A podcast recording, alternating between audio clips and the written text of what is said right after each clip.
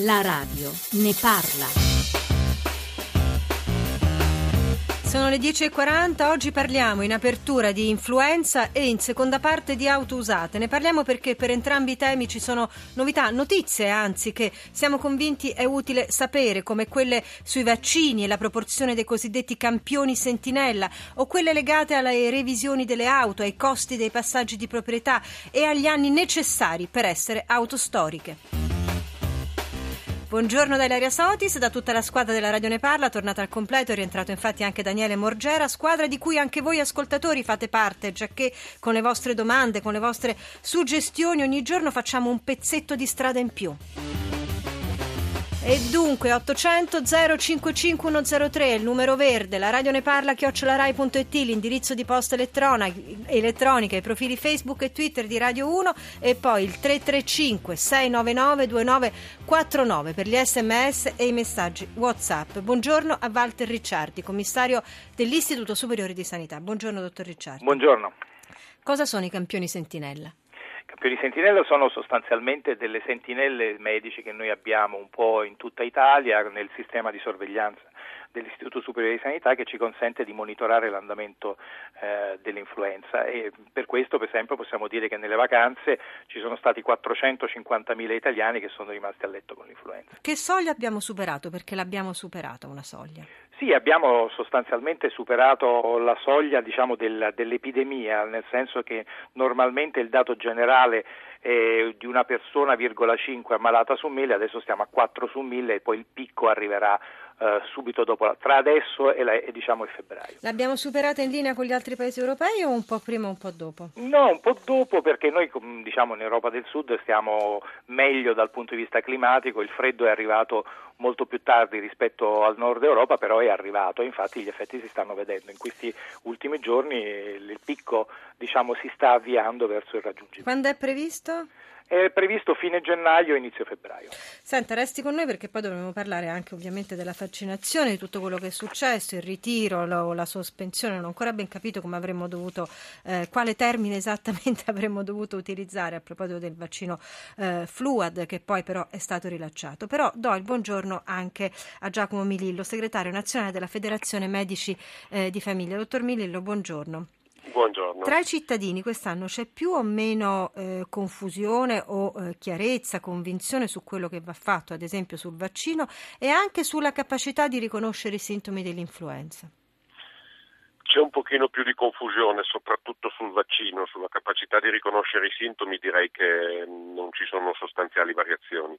Eh, l'episodio della sospensione del fluid, ma unito anche alle polemiche che c'erano state per il vaccino sulla suina eh, qualche anno fa, eh, sicuramente hanno determinato un po' di incertezza, tanto è vero che c'è stato un, un calo eh, del, della copertura vaccinale, cioè un certo numero di persone nel dubbio hanno preferito astenersi. Credo che eh, ci sia stato un calo del 20% dei vaccinati sì, che noi corri- l'abbiamo stimato. Mm, sì. Che corrisponderebbe a 2 milioni di persone, che non sono pochissime.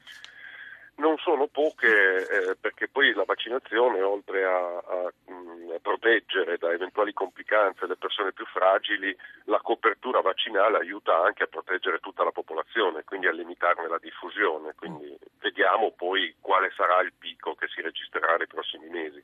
Quando una persona eh, non trova voi, medici di famiglia, dove va? Al pronto soccorso ovviamente. Ma eh, al pronto soccorso non si va perché non si trova il medico di famiglia, al pronto soccorso si va perché eh, si, vuole, si pensa di, essere, di, avere una malattia grave o si vogliono immediatamente dei, delle prestazioni che passando attraverso il medico di famiglia richiederebbero settimane o tempi comunque maggiori. Francesco Rocco Pugliese, primario del pronto soccorso, appunto ospedale Sandro Pertini di Roma, che raccoglie insieme ad altri due ospedali della zona eh, circa 850.000 persone, cioè stiamo parlando di una città eh, grande, decisamente grande. Buongiorno. Buongiorno. Lei è anche presidente regionale della Società Italiana di Medicina d'Urgenza. Diceva sì. Giacomo Milillo che le persone ormai sono in condizione di riconoscere i sintomi dell'influenza e che se arrivano al pronto soccorso perché hanno l'influenza è per qualche altra ragione, non perché hanno trovato i medici, non hanno trovato il loro medico di famiglia. Però i pronto soccorsi cominciano ad essere parecchio intasati in questo momento, sbaglio? Perché? Allora, I pronto soccorsi, diciamo soprattutto quelli laziali, ma in particolare quelli romani e di una particolare zona di Roma, insomma i grandi ospedali, attualmente sono veramente sovraffollati. Eh, questo è chiaro che non, non so insomma, se dipende, se trovano o non trovano il medico di famiglia. Io penso che eh, la cittadinanza lo trovi il medico di famiglia. Il problema è che il paziente può venire in pronto soccorso quando ha un'influenza diciamo, per tre motivi, o all'inizio, do, quando non c'è proprio nessuna necessità di un ricovero, oppure durante, che, perché possono essere dei pazienti anziani con molte patologie ed hanno delle riacutizzazioni su malattie croniche, oppure perché hanno, sono dei pazienti che hanno l'influenza e hanno sviluppato delle complicanze. Chiaramente gli ultimi due, cioè sia quelli che hanno avuto la riacutizzazione sia quelli che hanno le complicanze, devono venire al pronto soccorso. Mm. Su questo non c'è ombra di dubbio. Mm, ovviamente non tutti sono in condizione di riconoscere i sintomi no? e di conseguenza anche eh, i, i, codici che vengono eh, assegnati nel triage immagino eh, siano diversi. Che significa quando lei, cioè provi a darci dei numeri che i pronto soccorsi sono parecchio intasati? Beh, le posso dire che questa mattina, diciamo, se cominciamo a avere tipo 8-10 ambulanze bloccate a cui non riusciamo a restituire la barella perché non sappiamo dove mettere i pazienti e dentro l'area del pronto soccorso insistono 100-120 pazienti che è un ospedale di piccole e medie dimensioni, è chiaro che il pronto soccorso è sovraffollato, dovrà assistere tutti questi. Assolutamente, ma vengono per l'influenza o per le conseguenze dell'influenza? Ma guardi, adesso diciamo eh, dal punto di vista della percezione io sono d'accordo con il dottor Ricciardi che l'influenza diciamo, durante le festività natalizie ha colpito molte persone, questo però ancora non ha mh, diciamo, avuto il vero impatto sul, sul, pronto soccorso. Anch'io me l'aspetto per la fine del mese, i primi di febbraio, diciamo, la vera numerosità. Mm. Non Adesso... so bene cos'altro ci può essere, visto che non riuscite già a restituire le barelle così. 335 699 2949 per i vostri sms e messaggi eh, WhatsApp. Adesso Lucio Dalla con Puff Boom e poi torniamo qua con le vostre voci. C'è anche l'800 055 103 per chiamare in diretta. A tra poco l'amore è tutto qui.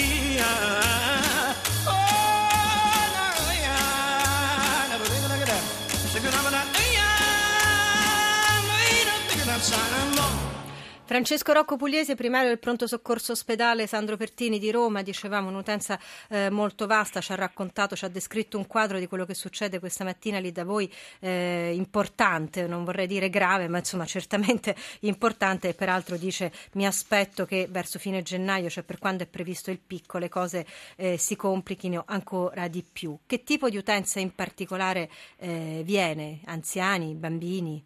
In particolare? Allora, mm, se parliamo di influenza è chiaro che viene prevalente e che determina poi un sovraffollamento, più che un sovraffollamento, un'attesa per il ricovero e sono pazienti anziani, pazienti anziani con altre patologie che possono avere appunto una riacutizzazione della patologia preesistente e questo in genere in qualche giorno si riesce a rimettere a posto, oppure che hanno delle vere e proprie complicanze della malattia influenzale e qui è più mm. impegnativo e il ricovero è più lungo. A questi consigliate di venire in pronto soccorso per cui, questo tipo que- di pazienti? Questi pazienti devono venire al pronto soccorso, chiaramente su filtro della medicina territoriale, perché certo. io penso che la cittadinanza sappia assolutamente riconoscere i sintomi e i segni dell'influenza, ma non può essere in grado di riconoscere se c'è o se ci può essere una complicanza. Questo è vero fino a un certo punto, perché una delle domande, per esempio, più frequenti che vengono rivolte anche attraverso il nostro 335 699 2949, ma lo vedo anche nelle chat eh, su internet, eccetera, che differenza c'è tra un'influenza e un banale raffreddore con febbre? È vero fino a un certo punto. Giacomo Milillo,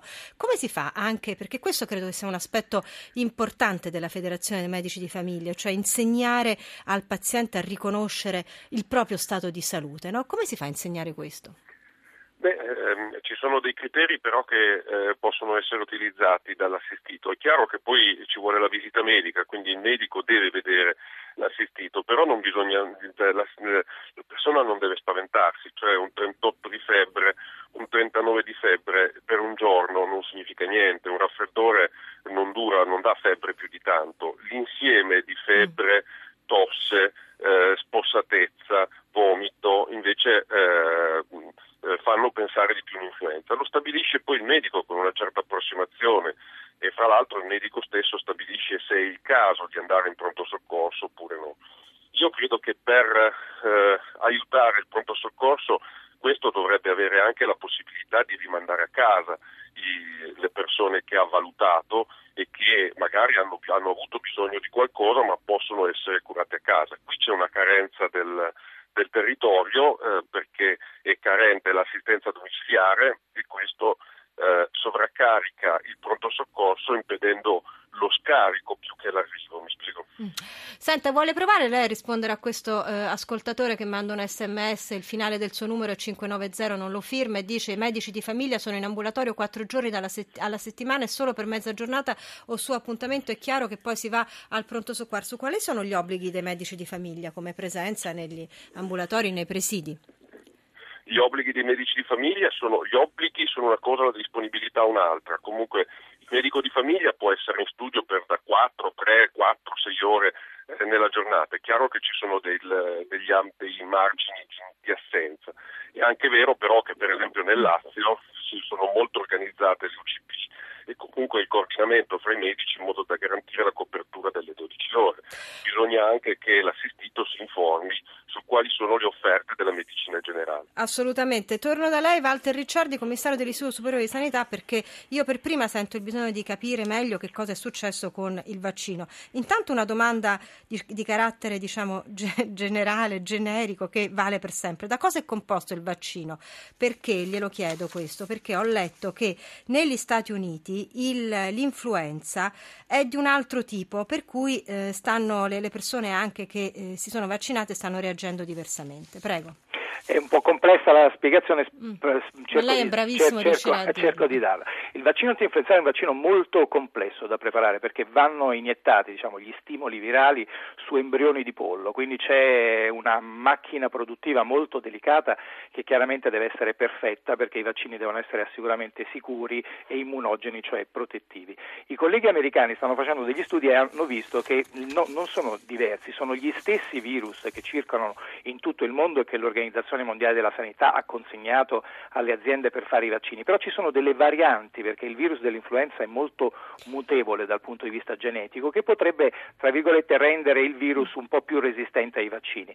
Nello stesso momento loro dicono però vaccinatevi lo stesso perché i vaccini sono efficienti, efficaci nel 70-75% dei casi, non riescono a proteggere tutti, ma stiamo parlando di milioni di persone, quindi milioni di persone vengono protette e migliaia di complicanze vengono evitate. Che è successo col Fluad? Era il Fluad, no? Se non ricordo male. Sì, sì, è successo questo, che il sistema appunto di sorveglianza messo in moto dall'Agenzia Italiana del Farmaco ha, è un sistema estremamente scrupoloso, per cui dei medici, appunto nel caso specifico dei medici di famiglia, hanno segnalato che dopo aver vaccinato, dopo, temporalmente dopo, erano nell'arco delle 48 ore morte delle persone, peraltro persone anziane, persone con patologie concomitanti, come ha detto il collega Rocco Pugliese.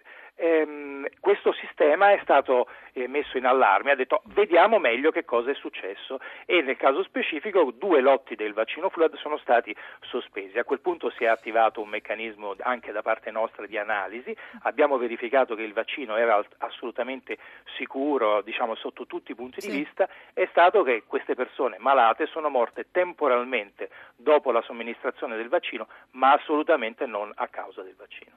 Allora, Francesco dalla Toscana, molto interessante il suo sms, è caduta la linea, proviamo a recuperarlo. Comunque Francesco con l'sms diceva le persone chiamano e vanno in pronto soccorso per un raffreddore, solo oggi siamo a fare 30 visite. È un po' quello che abbiamo provato a dire, cioè la capacità di distinguere il proprio stato eh, di salute, anche questo in qualche modo è educazione no, alla salute, io credo. Eh, Walter Ricciardi, voi siete preoccupati, voi Istituto Superiore di Sanità, siete preoccupati perché queste due, perso- due milioni di persone in meno che quest'anno si eh, vaccineranno, perché diciamo la campagna è finita, però individualmente si va ancora avanti eventualmente, vero Ricciardi? Sì, ma siamo mm. tutti preoccupati, tutti quelli che vogliono bene ai nostri cittadini, come vogliamo noi, come i medici famiglia, come i medici del pronto soccorso, sono preoccupati, perché vogliono evitare semplicemente che le persone muoiano, perché quando una persona ha molti anni e ha una malattia e si prende l'influenza una persona profondamente a rischio, è una, una, persona che può morire e invece la vaccinazione antinfluenzale è uno strumento che assolutamente può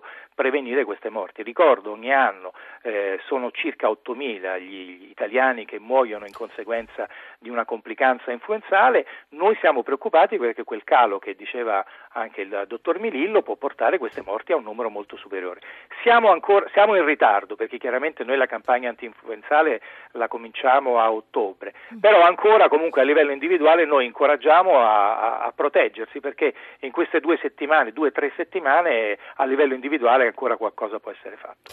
Vi sembra normale che un ambulatorio medico sia chiuso dal sabato al mercoledì successivo perché ci sono due prefestivi di seguito? Allora poveri pronto soccorso e povera guardia medica, scrive Dalella, purtroppo non sappiamo da quale regione scrive, però anche su questo vorrei chiedere di nuovo a Giacomo Milillo. Lei prima ha detto un conto è l'apertura, un conto sono gli obblighi, un conto è la certo. disponibilità, però io immagino che un ambulatorio medico deve tener conto anche del prefestivi eccetera per no, essere presente. Ma guardi, questo è un impegno che la categoria, il mio sindacato in particolare, ha preso con il ministro Balduzzi, con l'allora ministro Balduzzi. C'è la disponibilità a garantire la copertura delle 24 ore eh, a costi invariati, quindi senza maggior spesa. Mm eh, attraverso il nuovo accordo collettivo nazionale che non comporta investimenti ma cambia solo le regole e l'organizzazione. Purtroppo le regioni non sono in grado di portare avanti queste trattative che avrebbero dovuto essere concluse già da due anni e che sono invece al, al, palo di partenza.